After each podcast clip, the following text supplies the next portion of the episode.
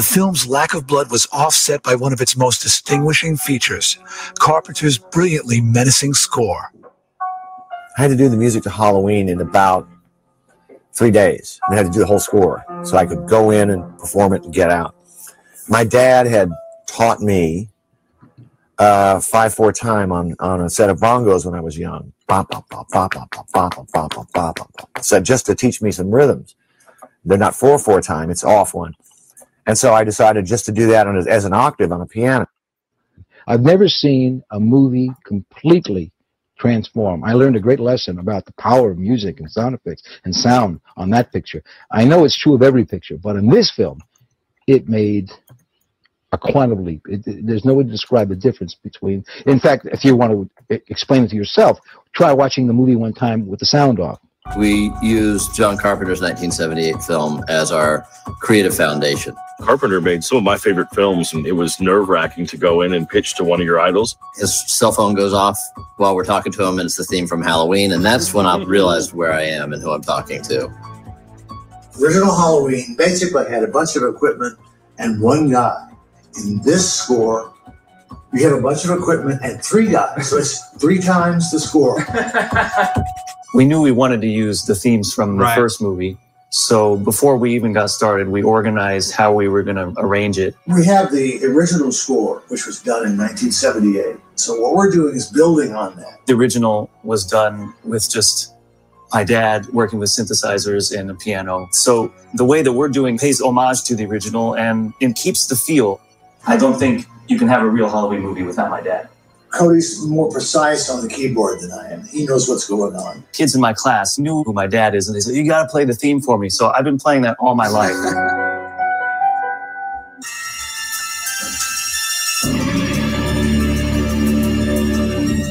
We're building with brand new sounds, brand new techniques.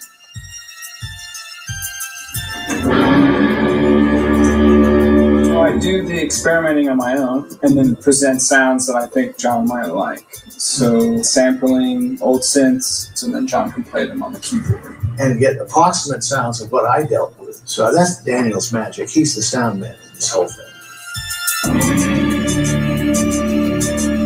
We would start and then suddenly five hours would have gone by. And it was kind of a stream of consciousness. To work with John, who created the original, and then carry that on to work with David, it's really been a great experience for us. The sound of Halloween is so iconic. The three of them combined to create a, a once in a lifetime Carpenter score for us.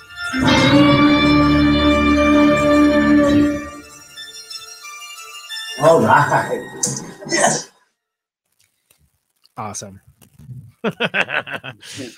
I mean, they're not wrong. Like, I mean, like I was in the studio a few weeks ago, right? The the two things that I played on the, on the piano immediately were the Halloween theme song and uh, Lipps Incorporated Funky Town, and that's uh, that's how I roll.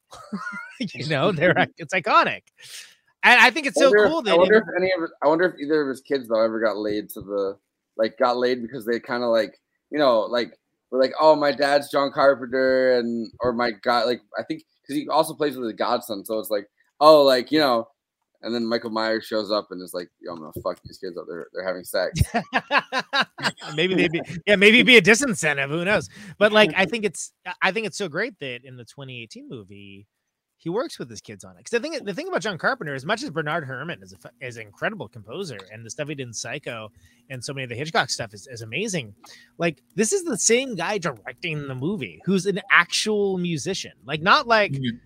Robert Rodriguez. Also, I play some like you know shitty blues guitar. You know, like it's fine. It's fine for what it is. But like John Carpenter's like a legit like could be in the the goblin echelon of like people uh that you know people pay attention yeah, Brian Eno level, right? He's yeah, gobbling up all those he's it's, gobbling up all those notes. No. it's funny because I think he has actually said before when people ask him like, "How did you create the soundtrack for Halloween?" I think he has actually said, "I just got really stoned and was playing with oh, my yeah, keyboard." Yeah, yeah like, he is a big stoner, so I actually believe that. Yeah, yeah. Well, yeah. What, I mean, listen, he's making a movie. He's making his own movie. He has complete creative control over yeah. it. Like, I, you know what I mean? And dude, then I would, I would do that in a heartbeat. You kidding me? Hell yeah, let's go, baby. Yeah, they I'll keep hiring Hans Zimmer though. Yeah, yeah, exactly. That's important. yeah, I mean, like, wow, we should probably like talk about that one so, someday. Like, there's actually this uh, one uh, YouTube channel that had had a video about how uh, you know music scores uh, in modern times, especially in the Marvel universe, are, are just absolute crap. There's nothing memorable at all in terms of music, uh, simply yeah. because they're just like not focusing on uh, the melody line at all, and they're just like in, interested in giving you some kind of like earthquake level experience.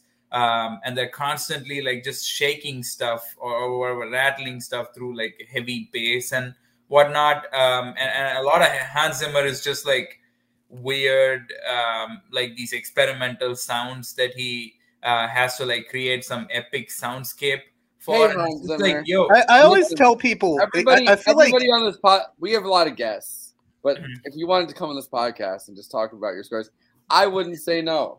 Andy I, I, I, was he's, he's probably heard the Dune really episode. Control, that's, that's so probably not going to happen. I talk too much trash. that, that's a really good point, there, Karthik. Is um, I'm just calling back to the Dune episode where I just did yeah, that. Yeah. Like unsolicited rant by yours truly about Hans Zimmer for the same reasons Karthik mentioned. Well, it, it's true though. Like all the uh, I, I always tell people, I'm like all all the sounds for movies now. It's like everything's a callback to Inception with like the sound and like there's not it's very homogenized now i, I feel like uh in two in halloween 2018 i was very excited because of the soundtrack being carpenter and his kids and i think it's something different from what we see in a lot of horror movies today and just movies in general well, well because I, it's I referential really, to like what you love, like the thing you identify with it. But there's also, also stuff. Played, he, he also came up with a different riff when she when the now that you've seen it, I can spoil something that I wanted to talk about. When um the when I think Allyson, the granddaughter, sees the sees the the lame ass like nerd character's body or whatever. Like there's a different riff, like yeah. famously a different riff on the exact same psycho theme. Like it's kind of amazing that they came up with that. Like because it's it's a sonic experience that like you know he was you know he had to be like you know at least commenting on the screenplay itself like saying like oh i like this part of it i don't like this part of it but then yeah. also like to have him on the score is is kind of a brilliant idea. I but I there's there's something though as someone that wants to be a filmmaker, as someone that wants to be a film director, and like always will be, like always will want that, and probably at some point maybe will be. Like I've produced short documentaries, whatever. But like I, I get seriously inspired by stories of people that can both direct and do the score or direct and do something. You know what I mean? Like the fact that people are able to create these things because you never like as much as you want to say, "Oh, I'm going to plan for this. I'm going to plan for all of these different things." When it, it's real stories that like at least inspire me, like low budget, uh, you know, movies of whatever type. And John Carpenter did a few before doing this that weren't necessarily like what like he didn't feel like they uh hit the way he wanted them to.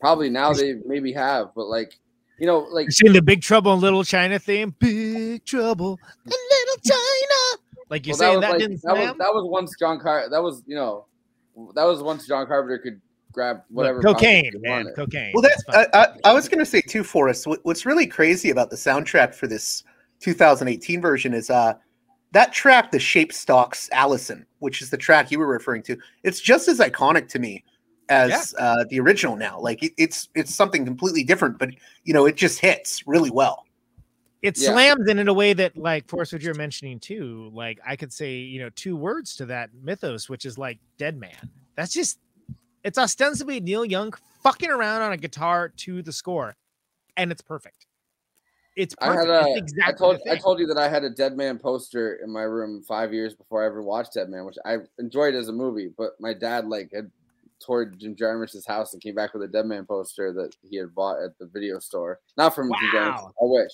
But you bought at, at the video. Can I say I'm disappointed that stupid fucking white man has not been made into a meme yet? By the way. um. So I've so I've so I have two more. I have two like we're getting close to these two this two hour mark where I feel like people don't even like want to watch it anymore. So I have we're probably gonna go over it, but I have two more um videos to comment on. The first one is I, I promised JG Michael that I would play this uh that would play something to do with uh, Donald Pleasence. So this is the story of Donald Pleasence um, agreeing, fucking with John Carpenter, number one, and also agreeing to finally be on the movie. And I, I don't know, I just found this, I found this level of like uh, this level of of awareness, I guess, of your craft and um, this level of curiosity about the director that you're about to work with. I mean, you know, uh, like because he he had been in over hundred movies at this time. I think it was like 108 movies or something that he was in. So not not just not just movies though. I mean, he was a a stage thespian. He had won awards for being in Harold Pinter's The Caretaker. Huge name within the you know worlds of stage and cinema. Yeah. So no, so the fact that he's still in the story, testing the people that he's going to work for enough to be like, you know, to be fucking with them is like interesting.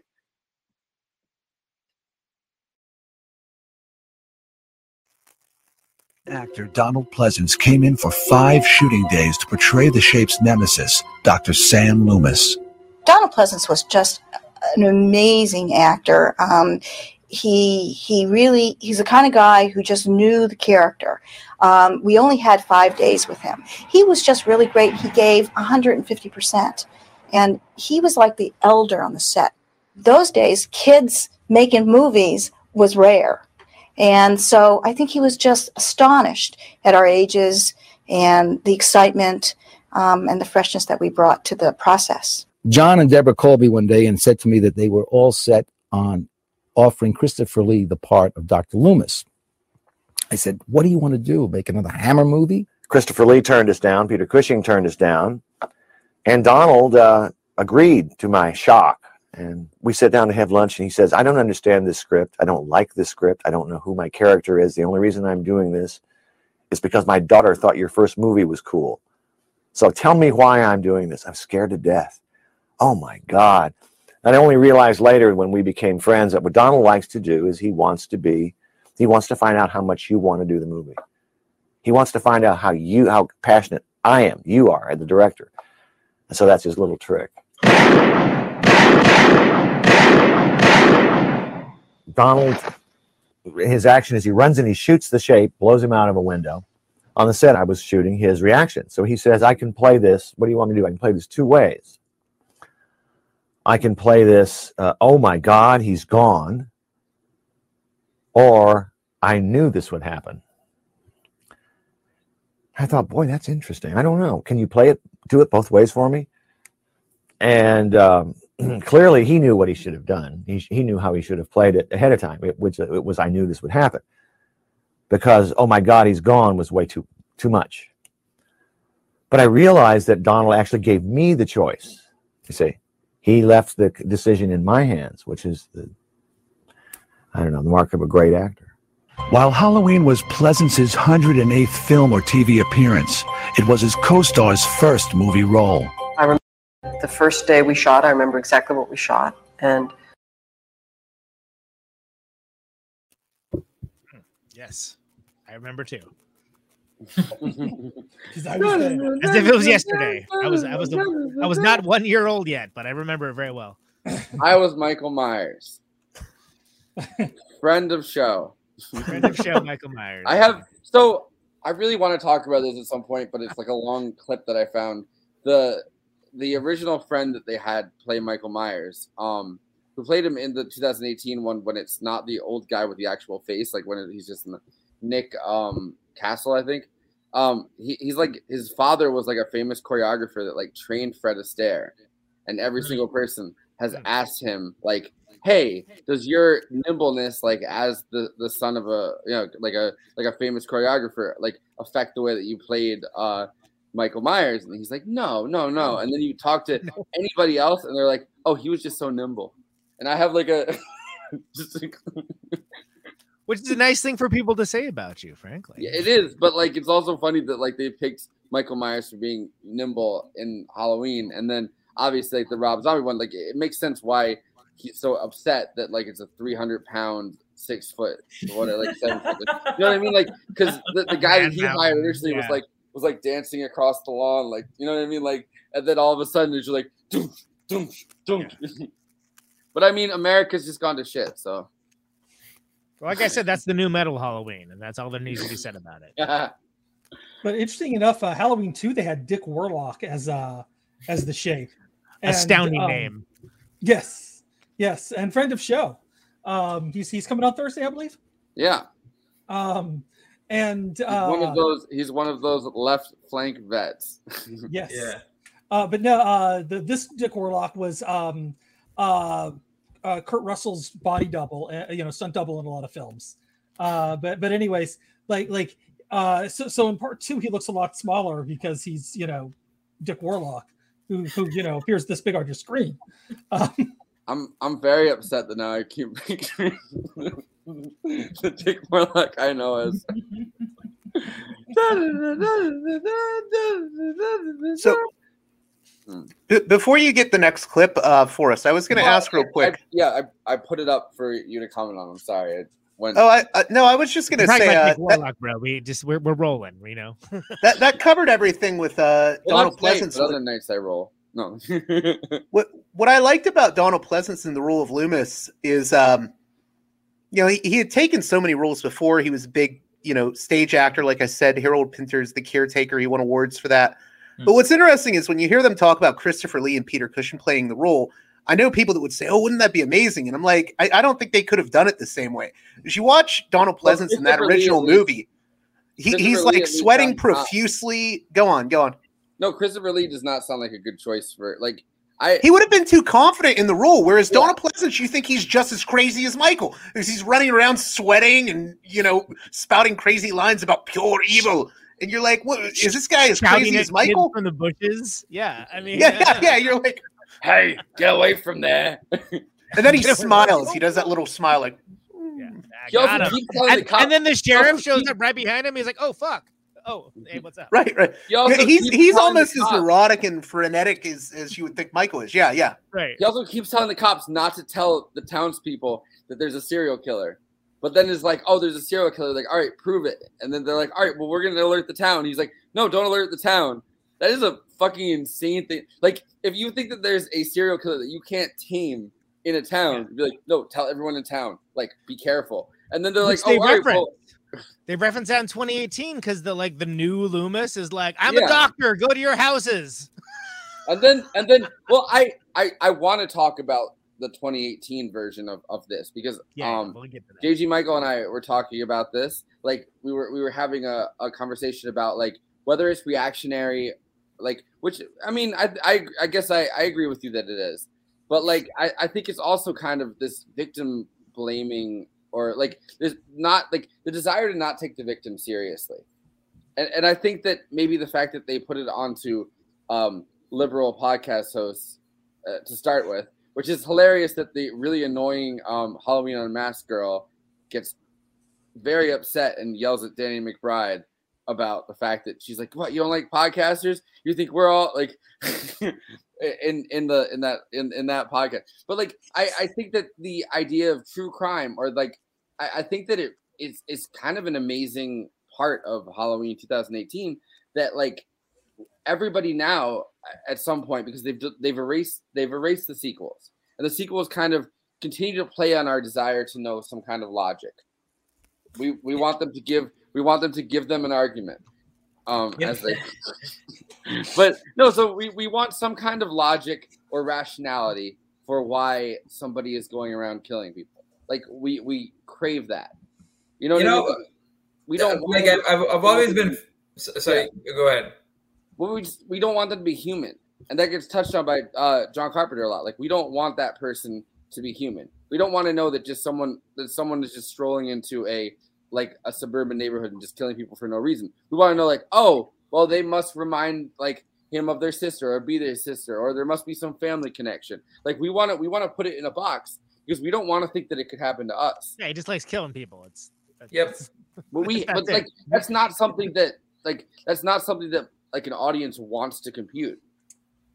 And, and I'm, I'm, I'm kind of like uh, a little con- uh, confused about what the killer is still like supposed to signify in a in a more real world term, other than like just the force of nature aspect, right? Like in this case, a complete like, loose cannon, nothing. Uh, the, the possibility of danger, uh, whatever, right? Like it's not really like anything concrete. Uh, but what is also kind of fascinating is how, as you're pointing out, true crime is such a uh, significant part of uh, culture because of like this notion um, that like I've heard all the time, which is like uh, you know that that uh, a, a girl hopes that uh, uh, her date is not a serial killer, um, and it's like a it's such a common a thing. whole bowl of cereal. Then he eats a whole bowl of cereal, and she's just like, Jesus fucking Christ. but but I've always been like uh, curious to know because like you know killer. it, this is this is translated across contexts as well like which is not the I mean in in India you kind of like actually the, the date is not the one who's like a serial killer or anything like that it's usually like somebody who's like a taxi driver or something like that that ends up being uh, that kind of character so it culturally Why did not talk like, about Robert De Niro like that? uh, but like it culturally did not translate um, and i've always been fascinated. And watching this movie i kind of um, couldn't help also make the connection to another uh, like you know fucked up child movie which is the omen. Um, and like I, I kind of like you know mike myers almost seems like damien grown up. Um, although they kind of tried that with uh, the movie as well like but but you know like it, it there is no morality tale here but at the same time it's kind of interesting how like the character of the the guy who shoots um, mike myers eventually is kind of similar to an exorcism as well like it, it's kind of like someone uh, casting an evil spirit away or Well, look, something it's it's based on The Exorcist and it's based on Psycho. Like those are movies they're taking inspiration from. Hmm. I think that there there's a point of it where um they're trying in the 2018 one they're trying to strip a lot of things away from the the the motivation I guess of Michael Myers. Because it seems like John Carpenter's thought was wow there's a in, very innocent babysitter that gets like that, that gets saved. But then there's a bunch of other like you know normal babysitters that are like acting like um everybody involved in it. Like a bunch of normal babysitters that are acting like regular teenagers that get murdered isn't that scary. God, yeah. and the, the fact that an entire but but the fact that it's not taken as chaos theory it's taken as oh wow they fucked and now they got killed i think is something that scares a someone that's trying to write a script that actually um uh, someone that's trying to write a script that i guess that that's feminist that actually like uh erases that that thought from your mind of course it becomes completely like the opposite where there's just no like it's you can't attribute whatever the crimes are to anything else. And they erase the, the the fact that other directors have taken over this other writers have taken over this and said oh well it's his sister it's this there's a family connection. Like they've erased all of it. And I, you could argue i think that they've gone maybe too far in the other direction at some time like at some point you know what i mean? Like it's sexless to the point where like you're just like oh well gen like gen z doesn't have sex. Like gen z is far more concerned with whatever else they don't have a chance to have sex and then michael kills them anyway. The the hmm. thing for me that that felt sort of reactive or reactionary about um the 2018 Halloween was uh you know essentially uh Laurie Strode's whole worldview, and I understand it comes out of her own trauma, the character's trauma, but her whole worldview is sort of um justified, you know, uh Yeah, she's her- her- right. She's yeah, well, her daughter about keeps saying to her, "But there's love and understanding in the world." And Laurie's like, "No, we have to be prepared to die at any moment, and we could get killed." And she's right at the end. Like, I don't know, And Michael because- comes back. like the whole lifetime she has, like that we don't see, she's being told she's crazy, and she's hundred percent correct about all of it. I, mean, but it's also the viewpoint that elects Joe Biden, I think, right? Like at the end of the day, like it's it's like saying, hey, you know, like you have to elect the guy that's like, uh, you know, g- g- knows how things are done, etc. It's, it's a conservatism. I feel like at the end of the day. I mean, Trauma-based conservatism. Yeah, I agree with that. And Corn Pop, he was a serial killer. Went around the fucking suburbs. Corn Pop was just grabbing people's fucking leg hair. No, I, I, I, I think that I agree on to some extent. I think that they're kind of riding. It's before Biden. They're riding high on this Me Too movement. You know what I mean? Like, and it's and it's obviously like Blumhouse Productions is like you know trying to make some kind of like they're trying to make message pictures, I guess. Um, not to be confused with the message, which is the um the same producer that uh did uh this movie making the story of uh Muhammad as a as a movie funded by the Libyan by, by the Libyan government. But but this is a message picture of some kind. It's well, in the, in the new one, it's guy, it's but- got some it, it's got some wokeisms, right? Like you have like the couple, the teen couple going to the the uh, costume prom as Bonnie and Clyde, but they're reversing the costumes, right? Yeah, Like Yeah, like there- there's, there's. Go on. I'm sorry. No, I was gonna say there's just certain like wokeisms that, are in there where it's like there it it seems very aware of being in the time that it's in now, not being 1978. I don't think that's a seems bad very aware, and it seems very aware of this concept of psychic damage. Yeah, Exactly, because it wanted to focus more on the psychic damage than the, uh, admittedly, the trope of like if you have sex, like when you played the scream clip, right? Like if you have sex, you're dead, like whatever. Like that was never the point of Halloween. That, that Yeah. was never like the point of it. Like like Michael just kills, and like it's that I think it, there's a there's a level of guilt that follows John Carpenter, that follows Debra Hill, who has now passed away sadly from cancer. But um, you know, throughout throughout John Carpenter's career, I guess, um, and that's also followed, you know, a, a lot of other directors that have worked in this genre, and uh, you know, because it's very the the idea of it that happened, um, you know, as, as JG said, like it happened very quickly. Like the the response to it happened very quickly because it's a very shallow the reading of Halloween, and even even like they've even regretted the fact that Halloween two they didn't want to really make, um, but they kind of promised some kind of uh, career thing, and then they made the Fog, and then the Fog didn't get the money didn't get to the people that you know claimed that um, John Carpenter really promised them money, which was the original uh, producer for for this that came up with the idea of the Halloween part of it. Like Halloween two is made to satisfy the right people monetarily, and then they felt like maybe that contributed even more to the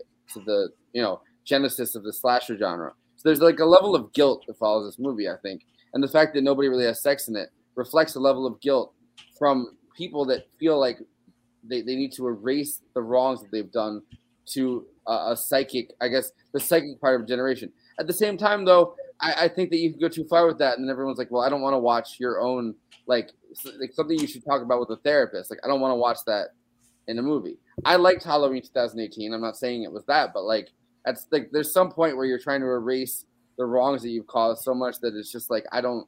This is not like a, a story that I really want to watch. Like, I I want people to get like, I don't want people to get slashed. Like, I I understood from the point of Halloween. Like, I didn't feel like it was like jokingly I did. Like, you know what I mean? Like, oh, people really want to have sex and then they're killed. Like, but I, I don't feel like that was done in a misogynistic way.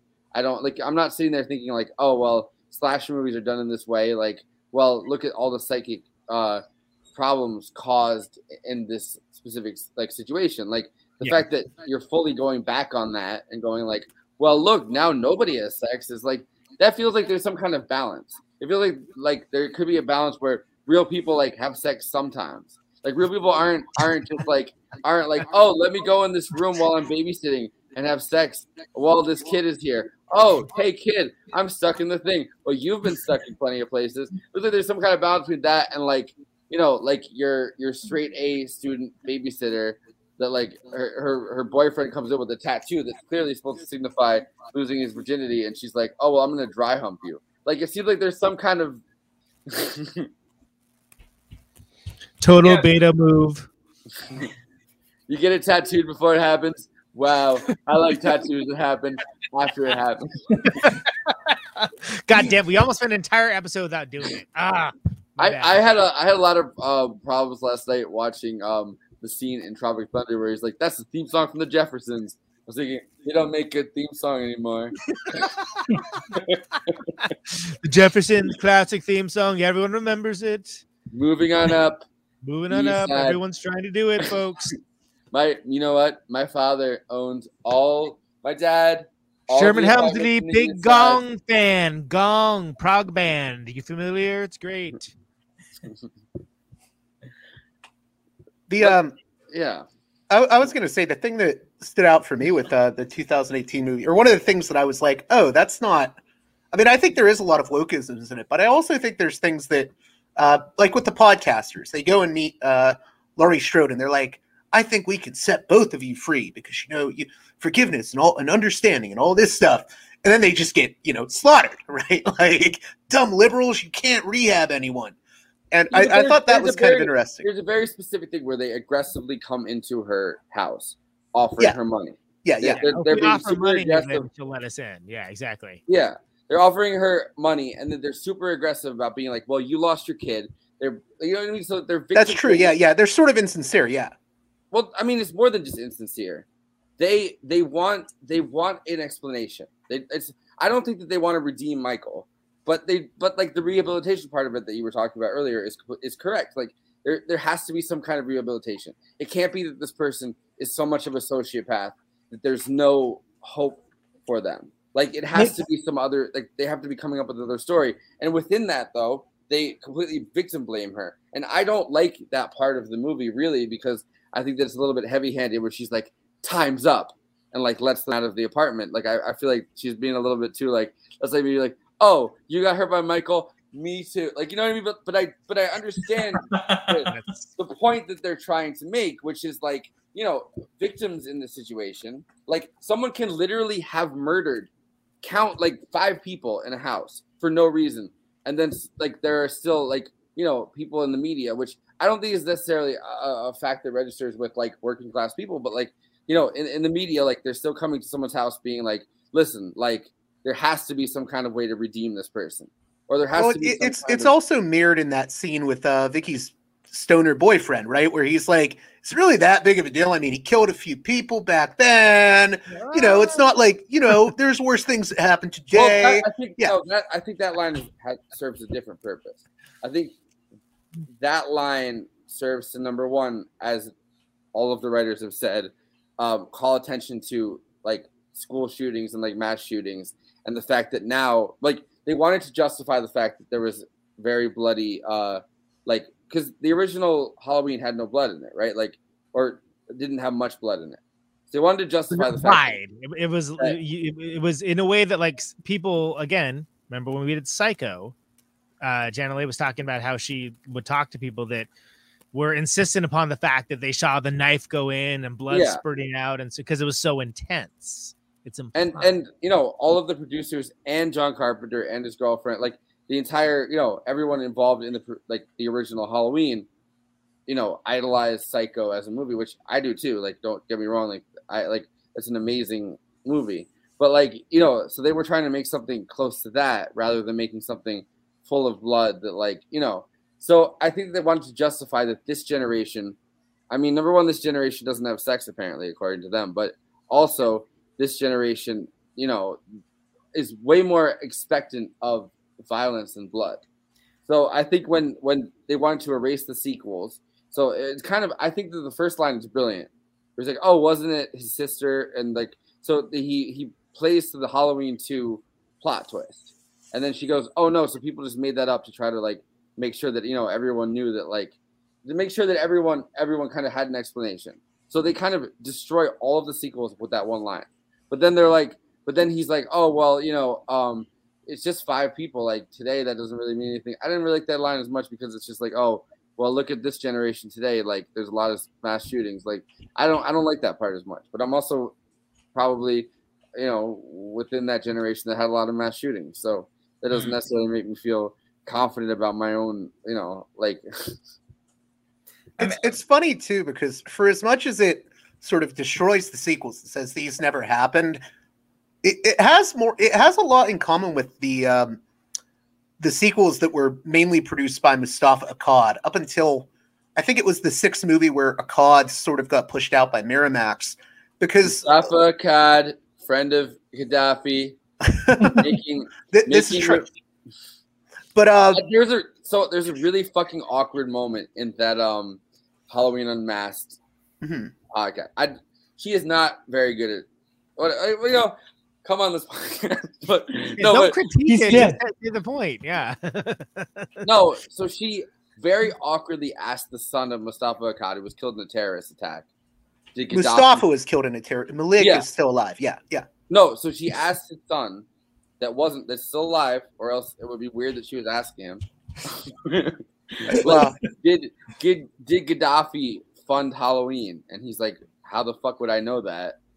He funded the message, but like he didn't. You know what I mean? Like, yeah. but there's a very awkward. She's like, I've come to this conclusion that maybe the Libyan government, and he's like, Sure, maybe. Like, and then she's like, There's this awkward pause after that, and I'm like, Yeah, why would you ask the person? yeah like what do Right, you think right. was gonna happen what- there yeah what, what I was gonna say is, um, you know, while there is gore in in in Halloween 2018, it's it's pretty minimal. You don't even see a lot of kills, and I think Akkad with the sequels, especially number four, and then a little bit with number five, uh, he wanted to keep it in the realm of first like Michael is a human being, will hint him being supernatural, and also he wanted it to be more as a suspense series rather than like a straight up gore fest in the way that you know the Freddy or the Friday the Thirteenth films had become. Well, and I think there's a lot in common with that in want him to be, 2018. you know.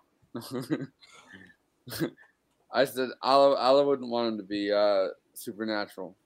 No, but like you know, look, a lot of his like all, no, but all of his work was kind of you know, um, as a director and supposedly like an amazing director, like supposedly like a, a Lawrence of Arabia style director, was aimed at pushing like you know, I mean, I mean, at least making the stories of um, Muslims known in America, like you know what I mean, like making those religious stories known, which you can't really hate on because of the fact that like literally every other fucking story that was like was put onto film for a very long time which is like a Christian like oh here's what happened in the Bible story. You know what I mean? Like we literally have the last temptation of Christ like as a as a movie that came out within like everybody's lifetime. You know what I mean? So like right.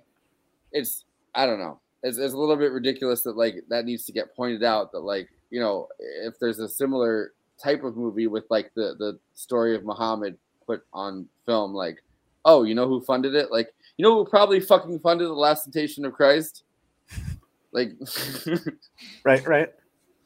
I don't know. So I, I don't know. I find that like it's hard it's hard to listen to uh certain things where like you know uh, he's both being glorified as a director like oh he was a great director and also being like well the stories that he grew up on that like you know that he felt uh, from a religious level like he was telling those stories and it's like a little like the the Hall- halloween unmasked podcast kind of made me feel like that it's like all right well do you want nobody to tell those stories like Did, did you send the uh, makers of that podcast hate mail over this? You sound very upset. i'm not i'm not upset but like i don't know the guy died in a terrorist attack like i feel Yeah, yeah. i cut pieces of the podcast to play on this one like it's not like i was sitting He's there obviously not that upset with them. Yeah, no, it's not like the Hans given Zimmer airtime. Thing. Yeah. well i also cut clips of hans zimmer but we just didn't get time we didn't we didn't get to them so Hans all Zimmer. I, Hack liked by the- composer, never allowed on the show, ever, never happened. I as some as someone that kind of is is trying to fill the space as like specifically doing film stuff and Kenzo clips apparently. uh, but no, but like specifically film stuff um that wants to get away from maybe the more in a lot of cases postmodernist readings. I mean sometimes I do enjoy postmodernist readings. Sometimes I enjoy postmodernist film, but like the more aggressively western readings of a lot of things kind of get to me or like the the the, the fact that like someone like gaddafi might have funded a movie and then all of a sudden like gaddafi got killed very publicly by our government like maybe it's not a time to like say to an audience like gaddafi might have funded it. Like that kind of upsets me in in some ways. I mean i've watched enough adam curtis to feel Well, I mean, No, I, I I would agree with that, and I, I mean yeah, one of- I agree. one of the things, real quick, I I- one of the things I really liked about Halloween 2018 as a fan of the series is that at the end they dedicate the movie to Mustafa Akkad because people really forget he was very very hands on with that series, and he would gave not let 3,000 certain sequels get made that were $300,000 yeah. For the original. Wouldn't have happened without him. Yeah. 100%. He literally, he, literally, John Carpenter said, "Hey, I need three hundred thousand dollars to make this movie. There's, it's about babysitter murders, and there's, you can literally watch the documentary where Mustafa Akkad talks about it. He's like, well, everybody in America, like every kid in America, has had a babysitter. Like that makes sense as a universal movie. But also, he's a producer at that point. He wants to be a director. To me, that's something very, like, very personal. Like it's a creative spirit that's just kind of forced into handling money when it's not just stories about his religious faith. He gets money when it involves stories about his religious faith, but he wants to be like a Lawrence of Arabia style director. Like he wants to film these huge epic like films that maybe he can't get financed. And it's like for me that kind of I, I feel that. Like I I want to like I want to be a film director. So understanding that like someone that was a producer that, you know, decided whether to green light something or not, like you're also taking someone's dream that is a similar dream that you have and like putting it into a cat like how much money can we um can we really afford to spend on this person's dream? But it's the same dream you have. You know what i mean? Like that's emotionally, I feel that on a on a gut level. The other, uh, I was just going to add to that real quick. The thing people have to remember about film I production. dedicate this podcast to him. Let's yeah yeah let's do that. But also um, when, when you're talking about like oh did Gaddafi fund this movie? I mean I- I've talked to people that have worked with Oliver Stone about this. Uh, Eric Hamburg particularly. If you are in movies and you're getting produced at that sort of level, your movies, uh, you are probably getting produced by some very shady shady figures. A lot of I movies are like that. Yeah. Look, look at like so not the book not the movie get shorty but especially the tv series get shorty. Does a great job of basically showing oh this is an incredible opportunity if you're trying to launder money you know? And it's and it's Yeah. it's a fantastic i think it's the best get shorty including the book for a number of reasons but not the least of which is like oh this this is like kind of a good example of like an indictment of hollywood the player style but also showing that like this shit really happens. Like, I mean, and it's not just movies. You want to talk about Benihana? Yeah, let's talk about Benihana, man. You know, No, I mean some of my favorite movies actually were I've never been by able to mob. afford to go You know, it was all was all launder, money laundering schemes because like um Yeah. early meant to Seagal lose money, man. Um, That's how you all, all the uh, uh, Hong Kong action flicks that I love, like like that's all the mob trying to wash their money. Mm-hmm. Um, we wouldn't have Jackie Chan or Steven Seagal if it wasn't for the mob. Yeah, thank By the you, way- Christopher Moltisanti. Go ahead. By the way, by the way, base Jackie Chan because he's uh stood up for the CCP since you know since Hong Kong has been returned to China, like in ways that have made some people on like uh Hong Kong slash like American Hong Kong Reddit very angry. They're like, oh my god, I can't believe it. He's admitting he's Chinese. It's like, yeah, dude. That's what Yeah, he's. he, he also knows how to. How He dare still you. has to make movies and and like you know he's in. Well, First of all, how dare you? Secondly, No, well, Vice Vice put out a thing that's like people are angry at Jackie Chan for these comments, and it's like sometimes they're, they're like if it's Vice, it's like you know I'm like all right, well I'm curious, and it's like Jackie Chan being like, well you know I mean I'm a Chinese citizen now, like the CCP has some has some good points, and they're like, do you know what people think about that? And I'm like, that the government that you like like your government that you're saying that they have some good points, like what what what am I missing about this like?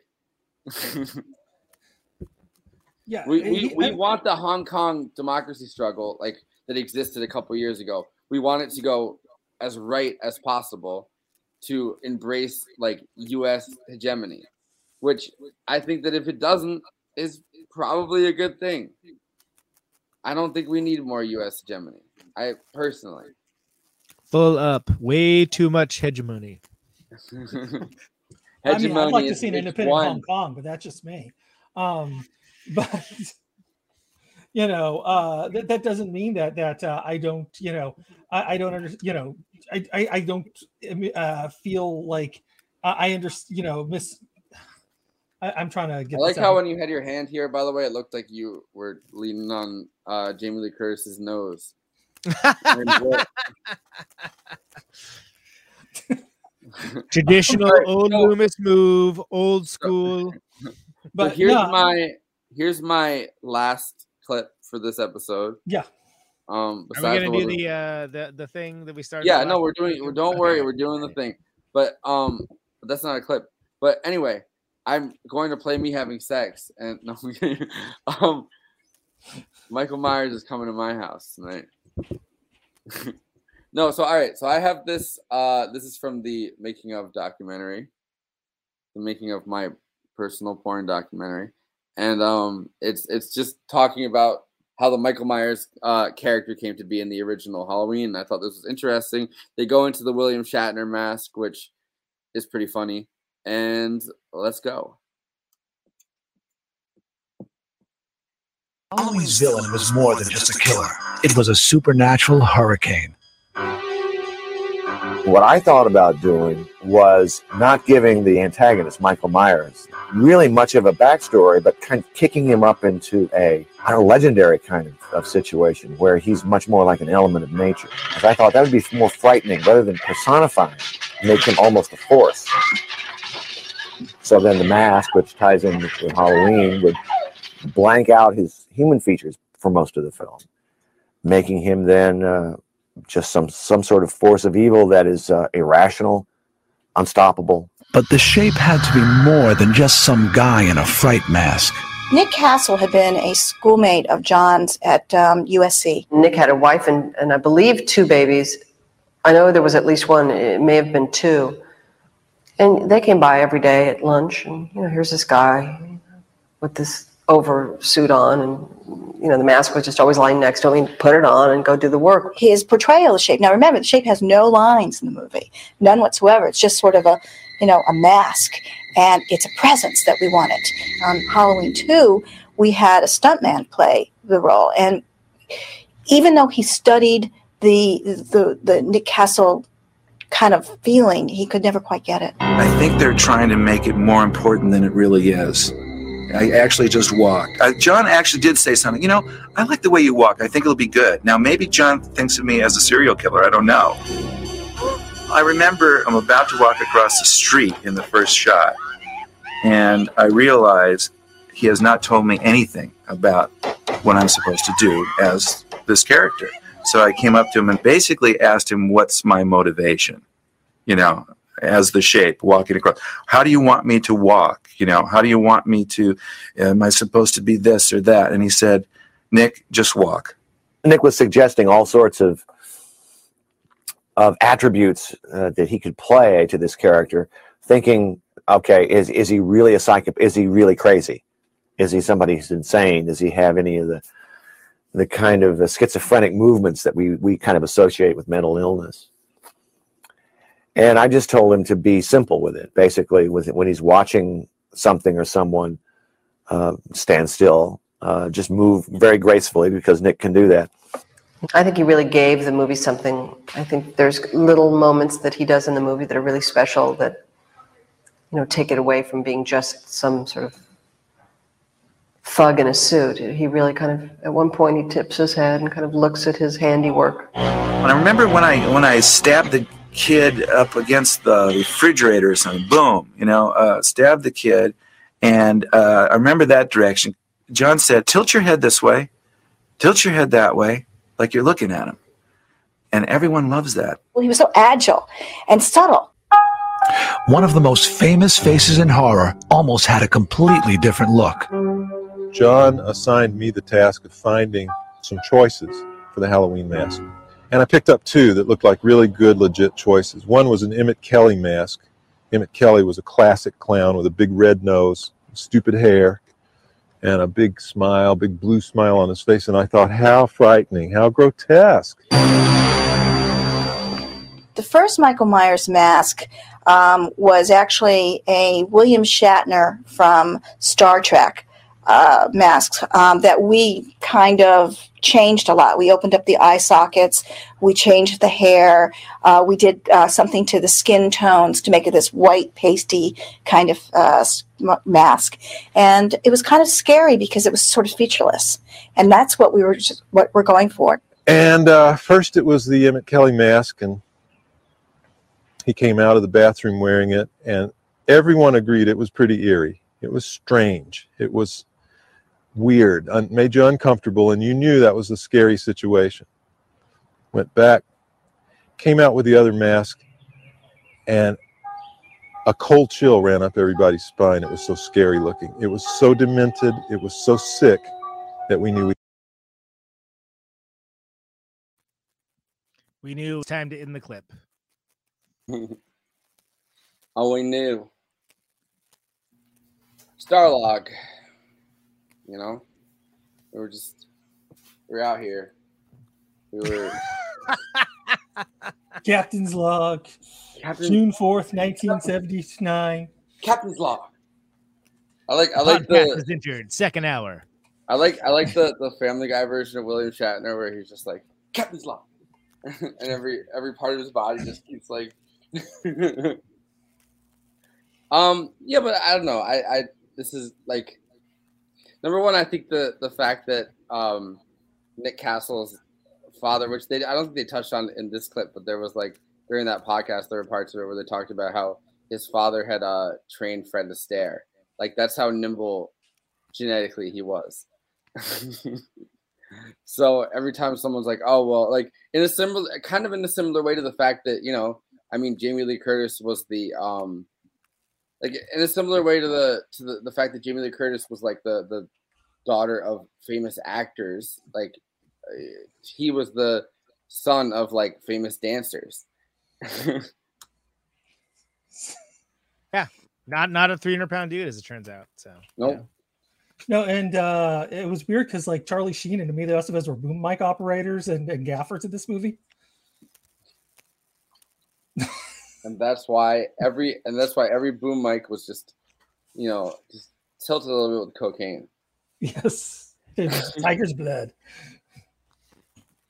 Karthik, I know you. I know you need to uh, head out and, and eat, which I haven't really. I mean, I haven't eaten much today either. I like ate half a bowl of ramen before doing this.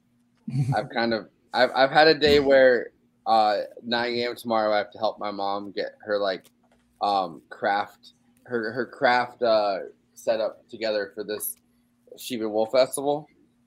So um you know I I had to get like my three episodes that I'm doing for the rest of the week like done last night. So I stayed up Mm. to do that. So want to do like what, like top five one liners and then closing thoughts and Yeah, get yeah, yeah. out of here? Don't worry, I'm not. I'm not forgetting. I'm It's not doing the. uh I, It is a good bit. I I made said- entire. I made entire graphics for that bit. So like you know, the chances that I forget that bit are. I mean, 50 50. That could that could mean you're really tired or you're really hungry, and you are both of those things. So. well, no. So Karthik, I'll I'll see you on Thursday. We're gonna do Tropic Thunder, which I'm pretty hyped for. I think I have a an outline for that now. Um, With Halloween 2's uh, Dick Warlock. with- yeah. um, we'll, we'll I- ask him about uh, how he how he felt about playing, you know, Mike Myers in some of these movies. and they were asking me how I felt about doing blackface, and I said, "Hey, how do you know about that? That Yeah, was exactly. that was high school. It was a play. It was a whole new world.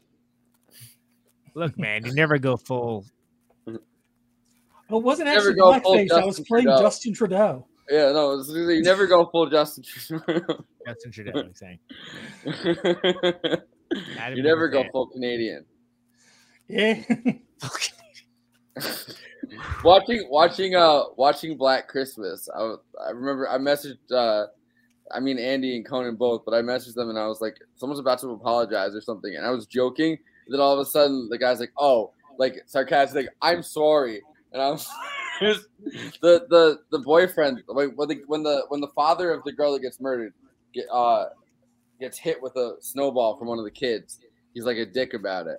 Ooh, and sorry. then the the boyfriend no the boyfriend's like oh i'm sorry and i was like oh fuck i kind of predicted this good dialogue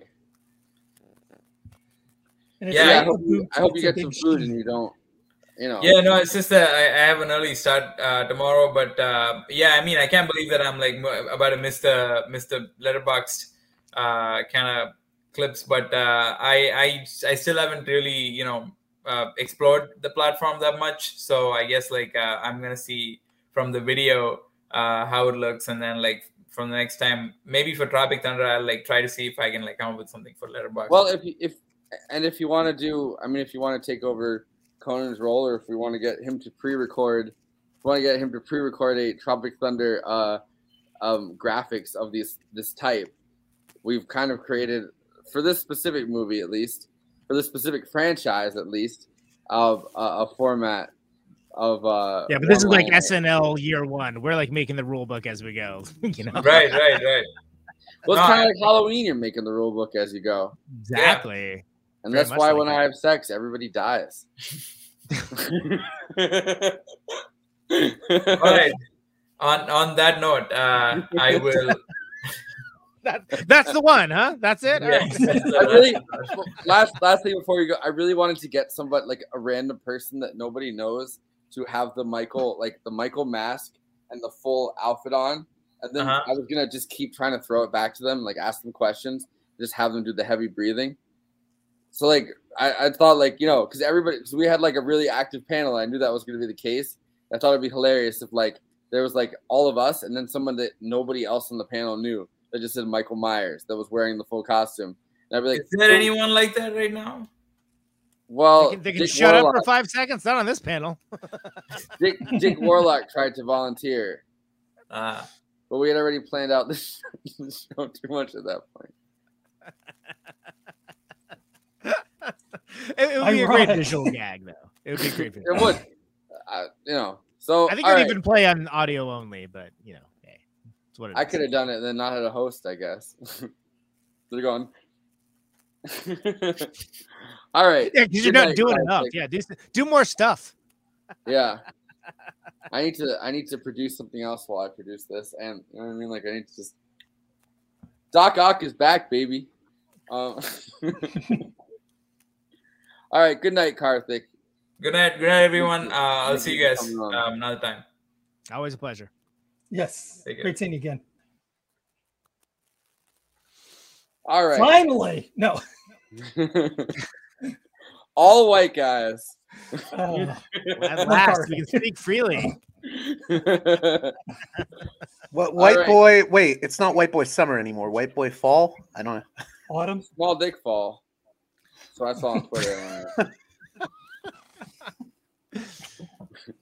Are we? Are we? Are we, uh, are we doing the bit? Are we? Do, should I introduce it?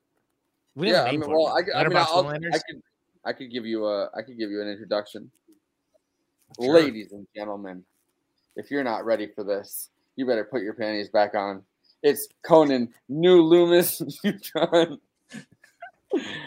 He's ready. He's gonna give us Letterboxd reviews, one line reviews that are gonna really show you the entire franchise of Halloween.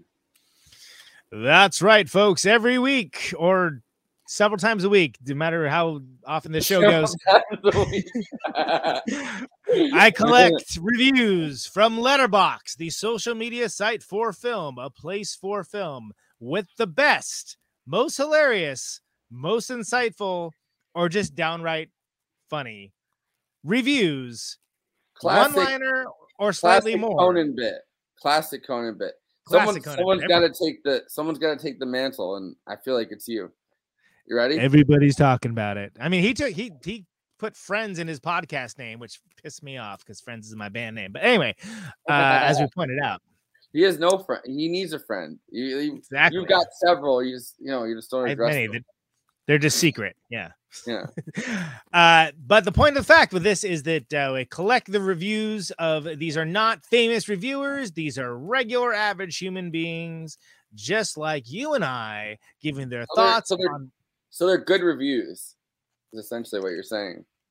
They're they're are they good reviews? I mean, good, bad, I'm just good, saying, bad. like, I'm the guy with the I, gun. I feel like a lot of times. I feel like a lot of times professional reviewers suck. That's what I'm trying to say. Yeah, th- th- th- so these are from these are from the proletariat. The movie night extravaganza is for the people. So this is the reviews from the proletariat. Okay, That- you ready? Yes, I am. I, you tell Mr. me, man. Ebert, tear down that You're- you're running the bit. All right, from Aaron. If Michael Myers can wear a mask, then so can you. It's a pandemic out there, folks. Um, And it's a pandemic, people. Maybe you noticed or not. So that's that's that, that's both the like somewhat clever, insightful, and also 100 percent true. Wear a mask, people. Come on. You ready for the David Letterman? Number four, Two. Mel. I wish Michael could be more confident and show us his cute, fabulous face and actually talk because I'm sure he has a lot to say, especially about climate change and the important topics in today's society. It's a run-on sentence. It is, but it's it's that's the I, I don't the- like that on my podcast. No, you like, I like reviewers who properly punctuate. I like review. I like reviewers to keep it under five under five words. Whereas I talk for two hours and thirty three minutes. All right. Number four, Bell. Thank you, Bell. Thank you. Number three, Jack. Why do these dumbasses scream, Who's there? Like Michael is just casually going to yell back, Hey, man, just me. Yeah, that was my favorite one that of, of the ones that you that you sent me. I, I like that one. That's yeah, Jack. no, this this one is this one's pretty great. All right, All right, number uh, two, two. Uh, RJ, RJ. I'm the neighbor who closes their blinds and turn out, turns off their lights when Lori cries for help. There you go. close second. Now we I'll know. that a close Now we know. No one's half the battle. Which, by the way, is everybody in a suburban neighborhood. To be fair, Yeah, yeah, I mean that that's that's the real point of the movie. Arden J, I could fix him. I mm. laughed for a solid minute when I saw that one, by the way. and number six. There's so many Michael Myers thirst reviews on Letterboxd specifically. Like it's Austin it's like I don't know if that's alright. a thing, if it's fun to do, or if like if it says something about the you know the modern I don't know. I think it's the site because I was surprised by how many Toshiro Mifune thirst reviews there were. Uh, that's not that surprising. No, I mean were surprised Toshiro by? Mifune is a good-looking guy. I just, you know, was just surprised because, like, you know, that's not what I was expecting. Like, like it's a you know, thirsty his movies don't get thirst reviewers. You know. Well, that's Well, one of the great from- things about Letterboxd. You get all the reviews, thirsty Yes. and otherwise. And this is the top Well, five well, Letterboxd one-liners movie night extravaganza for Halloween. Yeah, you're way better at that than I am, but you know, there'll come a time. Um, Wait, till- wait till I write wait until wait until I write an intro and outro. It'll be even better. You ready? It's like, like like a little music introduction too. Half in the bag. Yeah, exactly. I'm uh, I'm, I feel pathetic for mentioning that I didn't write my intro on uh, This is Revolution. Gene was like, "Oh, you suck at this. Let me write you an intro." I I I edited it. I added a lot of words. I changed some words, but uh, graphic six. Gonna move right past that. All right. Bonus. Listen, the jack o' lantern stays lit during sex. Indeed. Jesse, 1978. I mean, in- small in- moment in the movie, but this is a this is a favorite of mine. In October for sure. Yeah, look, If it's not in October, it's a little weird, but yeah. every, It really everything else is, to wear the is- mask. we can talk about what is on or off the table, but the jack o' lantern stays on. I'm gonna like I'm gonna clip our segment we just did there. Probably cut a couple lines out of it, but clip it and then no, like I'm I'm serious. I'm gonna have that up as a clip because it's been a while since I posted any clip, and I'm literally a, a video editor, so it's kind of weird that I don't clip my podcast. But I also just Yeah, you're really it- advertising for yourself that way. Yeah, exactly. no, I never my- clip my own show. By the way, hire been- me. I don't even own nail clippers. I do. Hey, no, Oh, nail oh! clippers. So the, the the socialist Sopranos memes guy um agreed to come on to talk about many saints of Newark. That's That's so gotta great. happen. That's gotta happen soon. I, I can't wait to see that. So, so when are you going to get the guy on from the Institute for Gremlins 2 studies? That's the real question. That would, that would, that would be pretty great. Fuck that. Just get Joe Dante. JG Michael offered Joe Dante, and I wanted to watch Piranha, and I wanted to have. Uh, that would be an amazing episode. Right. Where it would be amazing to have him, and if I could ever get Jeremy Wade from River Monsters, would be hilarious. Wow. It's never gonna happen, but I watch River Monsters like every day. It's like my favorite reality show. I mean, I don't know. Maybe maybe we could get Gianni to pressure him. Gianni works for. I mean, it's History Channel, but you know, it's still kind of in the same. It's historical, kind of. well, all It'll right. be history if you get eaten by one. Oh, hey! Piranhas, piranhas, small fish. I like fish who aren't small. Okay. All right, so I'm gonna pass it first to the new Loomis for some final thoughts. I don't think anyone listened to two hours and 37 minutes of this that isn't listening to it right now, but you know, we've we've hit it. We've hit the mark. It's been a We good call that my, my, my friend Schaefer the Dark Lord calls that the coconut, which is the point of like when you're practicing, where you're just playing for so long that you start goofing around and it needs to stop immediately, and usually has to do with the bell of the ride. ding, ding, ding, ding, ding, ding, ding, ding, ding. All right, we're done. We're done here. Um, yeah. So final thought. ding, ding, ding, ding, ding, ding, ding, ding, ding. Oh, bell of the ride only version of the Halloween theme song. Whoa, yeah, that's internet gold right there. That's good. By the way, if you want to hear this but with zombies, Friday, we're gonna have an amazing Dawn of the Dead episode, which is a movie that I've watched like at least a dozen times and love. So you know, With the fabulous Renee Ruin. yeah. and the fabulous J. Andrew World. Yes, that's that's how you should have your display name be. The fabulous. Fabulous. Everyone's talking about it. Uh, my final thoughts on this movie. Uh, so iconic. I mean, I, I believe I, I might have closed with Psycho in the same way, but I stand by it. Uh, this movie created the tropes. This is an iconic They- season. What can we really say? exactly, a really iconic season of movie night extravaganza. uh, it's it created things that we think of when we think of not just this sex. Sex didn't exist before this movie. Yes, it created sex. That that actually that would be a good uh, Letterboxd one liner review. I remember when this movie created sex, and then was killed. Sunglasses. Yeah. Uh it's it the tropes that we think of when we think of these kinds of movies were created with this movie. Uh it both created a form of film and also uh exemplifies it. So it exemplifies and uh, is not necessarily of it. It's a great film and one of the reasons why uh it touched so many people in so many ways is cuz it's scary and that's a nice thing for a movie like this to be rather than like oh it's cool how many people got killed. No like halloween the original halloween is genuinely scary even after all this time even after coming out of being very cynical uh, knowing all of the, like the beats the movements.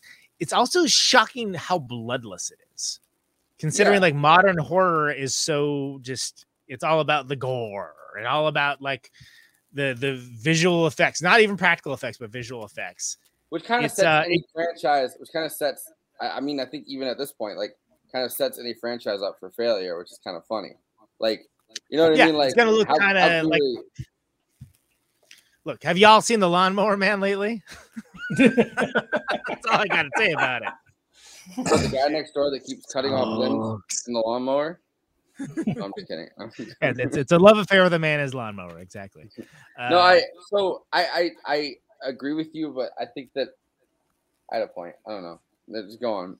I I don't like I had a great point that I was gonna make, and then um yeah, I don't know. I we lost start it. talking about the lawnmower man sorry Yeah. uh, sorry slash not sorry uh the, the um no no I, I think this is this is you know when we talk about murder night extravaganza which we are uh this is has a completely justified place in history as one of the greats. And i like some of the sequels. I despise some of them. I like this 2018 one i thought that was good i'm i look forward to seeing the new one and i'm glad that this show is in the zeitgeist finally about time Finally, we're not talking about a movie from like 1950 that right exactly. and, and then finding a clip of and then finding a clip of Ronald Reagan that matches a movie that nobody's talking about. hey and i love it we love it folks we love it uh but yeah Michael I- Michael the Gipper Myers. That's my connection. Uh, I, I think it's I, I'm there's no way I could say it's underrated. I think it's almost impossible to rate, but it, it's there's no possible way that Halloween the original one is overrated. It's it's How do fantastic. you so how do you One rate the 2018 one? Because I think that the 2018 one is very much I mean obviously in conversation with I'll the tell you. original. I'll tell you exactly how I rated. I rated it the other day. I think I did four out of five. It was I thought it was good. I thought it was good. And what you Uh, said maybe was, maybe I did three and a half. And what you said was, no, wait, not that one. I'm the neighbor who closes their blinds and turns off the light.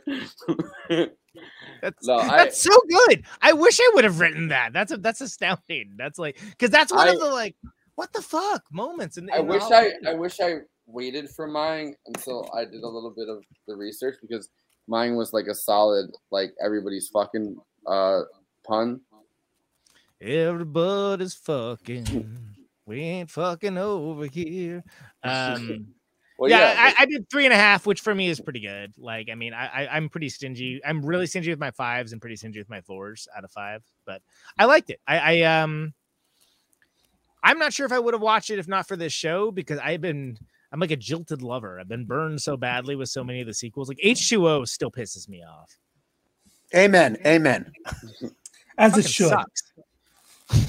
Dawson's Creek Halloween. That's what Right, it is. exactly. Yeah, that was great. I love that. Yeah. Jamie Lee Curtis had Janet Leigh though, or Janet Leigh like um uh, coming to I think it was Halloween H2O, right? That she kind of gave her advice or whatever. Like, it, it- or was that Why don't Resurrection? you come to the worst film I've ever done and give me advice? Great. Mom, I need you. This movie's gonna bomb. I need someone to talk about it. I- I'm excited to see the new one though. Like I'm, le- I'm legitimately excited about it because it's, it's not that I ever forgot, but sometimes you just don't. Halloween's one of those movies like not everyone's gonna think about all the time, but it's Mhm. always there, just like Michael Myers. in the back. Yep, lurking. or just like Laurie in the in the more recent one, who's kind of I like that What- what- turnaround. That was clever. Yeah. I, what what I what I was going to say real quick, uh, for, be, before I give a final sort of thought is, uh, it's funny Wow, because trying to Blumhouse, steal, trying to steal a thought. An extra well, but Blumhouse is saying there's they want to do more Halloweens after Halloween ends. Like what? How? What? What are you going to do after ending the trilogy? Did, did, did probably you will, though, if already did well. you already do that and wasn't it fucking terrible? Yeah, It's stop. gonna be well. It's gonna be his son, Nate Myers, and Who's an incel? my, that my, to, my uh, review was fucking my review was aggressively Steven horny Crowder. teens- My my review was aggressively horny teens have overrun a small suburban town. Only Michael Myers can stop them. That's good. I would have included that in our list if you weren't the host of the show. It's great. Yeah. Yeah, I don't. You know, I mean, listen, I both of my parents famous uh review. I just didn't want to use their help. I'm actually. I, I was going to say too. I'm I'm seeing uh, Halloween Kills uh, when it premieres on Friday, and I'm looking forward to it after seeing Halloween 2018. Although I, I think what makes the original Halloween so special is that it, it's almost like it almost plays out like the story you would tell at a campfire, right? You know, and and that ending where you know you just hear him breathing at the end and he's gone. You know, like a ghost in the night. I, I almost feel like as a didn't even- we self-contained story, it's something special. We didn't even have campfires until the original Halloween. That's the thing. Right, exactly. Just like we didn't have sex.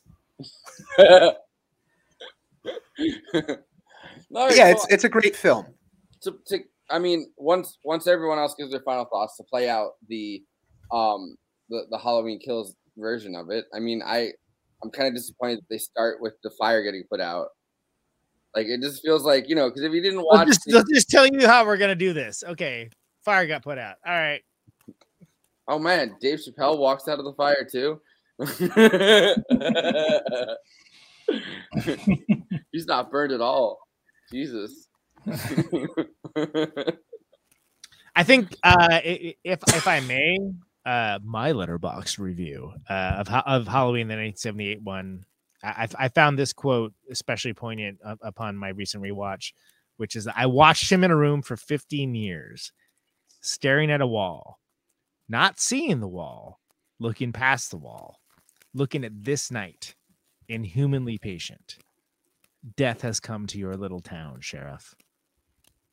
Well, I'm sorry that Loomis wrote your review.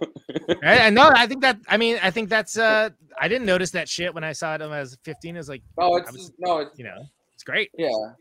You, you got to Um, do it in like the you got to do it in the Sam Loomis voice though, like in the second Look, one I'm where the he. new Uh, Loomis. It says so on my title. All right. Oh, I'm okay, not okay. My job title. Get They're, Andrew to re- do it. they're remaking everything now. J. Andrew World got re- you know Conan Neutron. Got, I mean, he's shiny. it- for what it's worth, I think you were better than the Malcolm McDowell Loomis. Low barrier to I, cross. I'm sorry, Malcolm McDowell. Please forgive me. Yeah, yeah. All, all of I the do- Malcolm McDowell, please come on the show. But no. Honestly, though, I, I, really, I really, killed I really, really Like- love like, just the players Malcolm McDowell, where he's just threatening Tim Robbins. I was into that.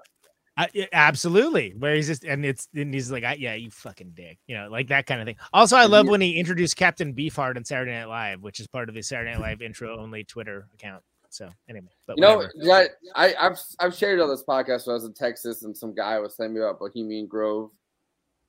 Um, and I was talking about Eyes Wide Shut, and he's like, "Oh, I fucking hate Eyes Wide Shut," and I was like, "Cause I was watching it, in when I was in um San Antonio, and then like Maria, my ex girlfriend, like we had we met some guy she knew that she met up with in San Antonio. That was like this old guy, and I guess his cousin was like a famous jazz singer or something that had passed away. And the guy was like, "Oh well, he, my cousin took me to Bohemian Grove, and Mal- Malcolm McDowell was sitting there." and I had like a conversation with Malcolm McDowell, and he was like, I really hate Eyes Wide Shut because like it doesn't tell it doesn't tell stories about that kind of place at all or something. And I was like, this sounds like the like the beginning of the plot of Eyes like it sounds like Eyes Wide Shut could have taken off from here. Like, oh, it's like a Did he go piss Malcolm on a tree McDowell is a member of? Bohemian Grove. Is that what we're apparently saying? apparently Apparently, they, they they pee on a lot of trees too, is what I understand. I mentioned it on Eyes Wide Shut, and my ex girlfriend got very upset that I mentioned that I had met someone that had known Malcolm McDowell and and and was in Bohemian Grove, and she's like, he might die now, and I was like, I don't, I didn't, you know, That could, that could be like a sequel to A Clockwork Orange. The Droogies go to Bohemian Grove. well, no, the, the thing is that the thing is that he's been paid off by the government at the end of Clockwork Orange, so he Yeah, could work his way up the bureaucracy. He's he's like working for the reactionary conservative government. Yeah. Well, that's kind of what he's doing at the end, right? They kind of Yeah. bribe him, and you don't know whether he takes the bribe or not. And Well, in the book he you do, but that's a different story. Yeah, the, the book goes on about a chapter too long. All right, old Loomis.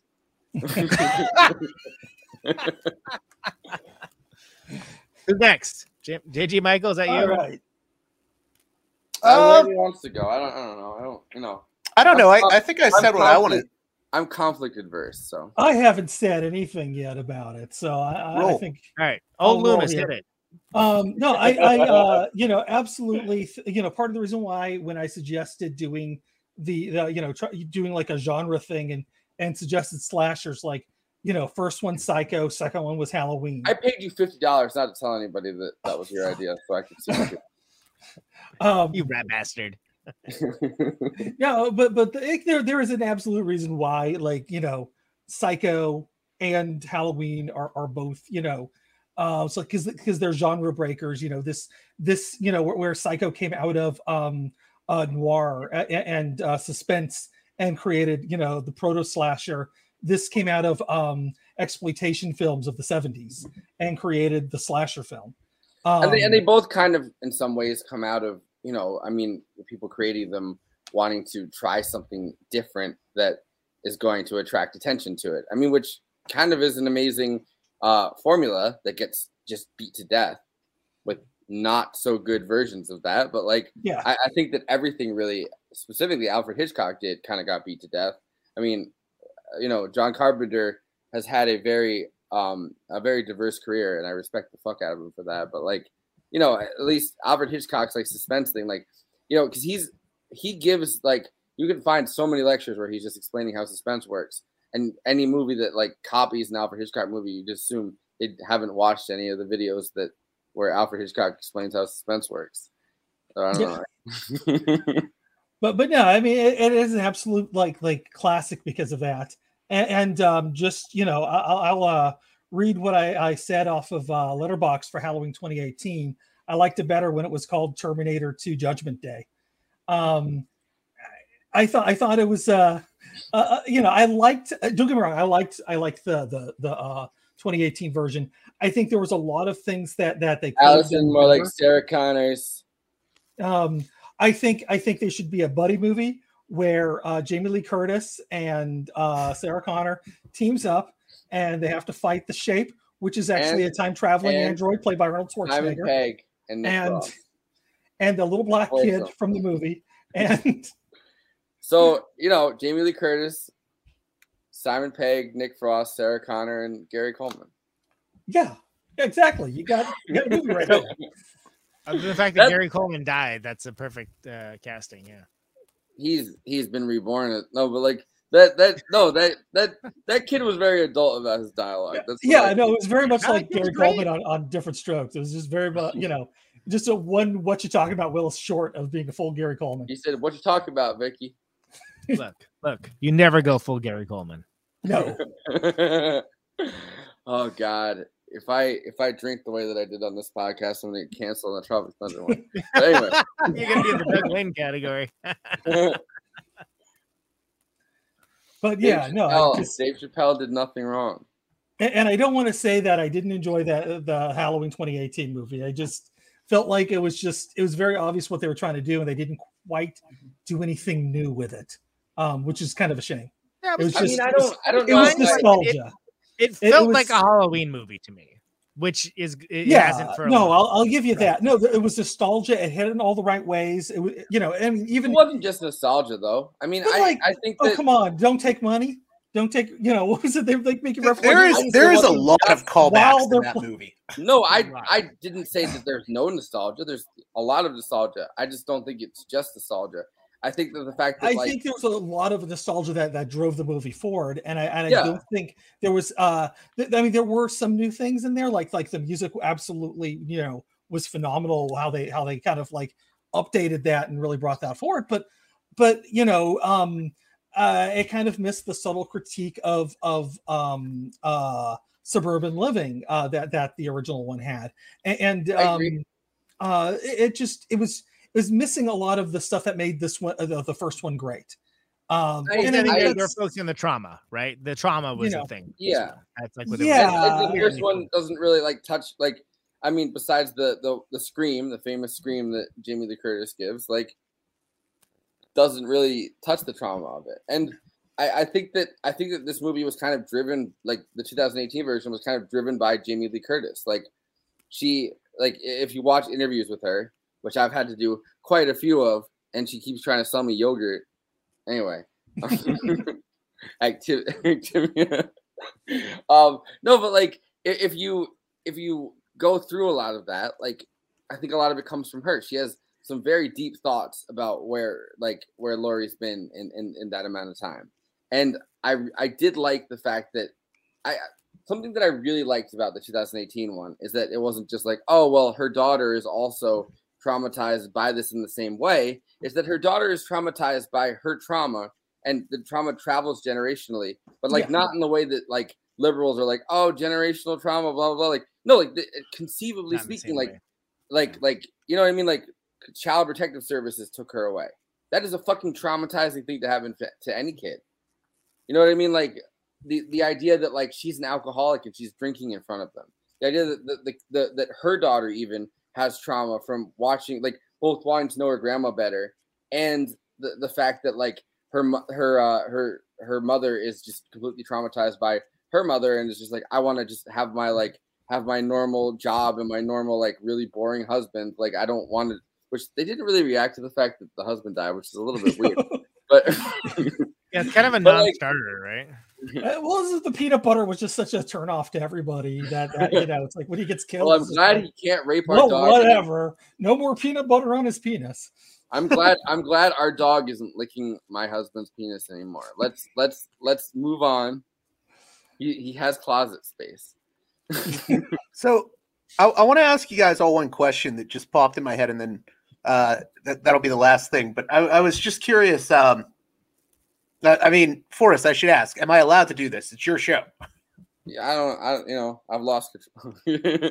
Okay. Well, I wanted to ask. So when I was growing up, you know, every Halloween, Octoberish, uh, AMC would be showing all the Halloween movies. And the ones they showed the most were the fourth and the fifth one with uh, Danielle Harris as Jamie Lloyd, the little girl. And maybe it's just nostalgia because I grew up on those movies in particular, but I've always had a soft spot for the Danielle Harris Halloween movies. Now, what- I was wondering what people think of those. I haven't seen them. They're Okay, I I, mean- I guess I'm the only one that likes them. I, I'm not saying that they're bad. They, they had some interesting Not that ideas, but the whole psychic yeah. connection thing was just weird. The fifth and- one is not is not that good. I thought Yeah. the fourth one was was pretty uh, decent. Yeah, it, it was like they like they had some good ideas, but uh uh trying trying to like draw it forward, but then the whole like connection to um you know the very ending of the the fourth one where she kills the uh her her her her new fo- you know her foster mom and, and uh, Spoilers. and the clown costume um the same clown costume that that, that michael myers wore was just like um interesting and you know kind of interesting and then they didn't do anything with it and and except No, they just retcon it almost. Yeah. yeah it, it- it just um i don't know it was like some interesting ideas that never really went anywhere and then because the fifth one set up the whole uh, ideas. you know never druids went thing for the anywhere. sixth one too Right. And Dr. Loomis is like an abuser of children in that movie. yeah it's oh man they- they were so weird yeah rest for that plot twist yeah I mean, I don't know. I could have I could have called it coming. Well, I- I like Halloween no four, but that's my final thought. Um. All right. Well, thank you for discussing so much here. Um, Thanks for listening to all 17 hours of this show. Sorry if we- I talked to everyone and kept this one going long. as as we break down every single Halloween, anything that's ever come out. Next week we'll be talking about every toy that's ever come out. We'll be rating them for an hour, an hour apiece.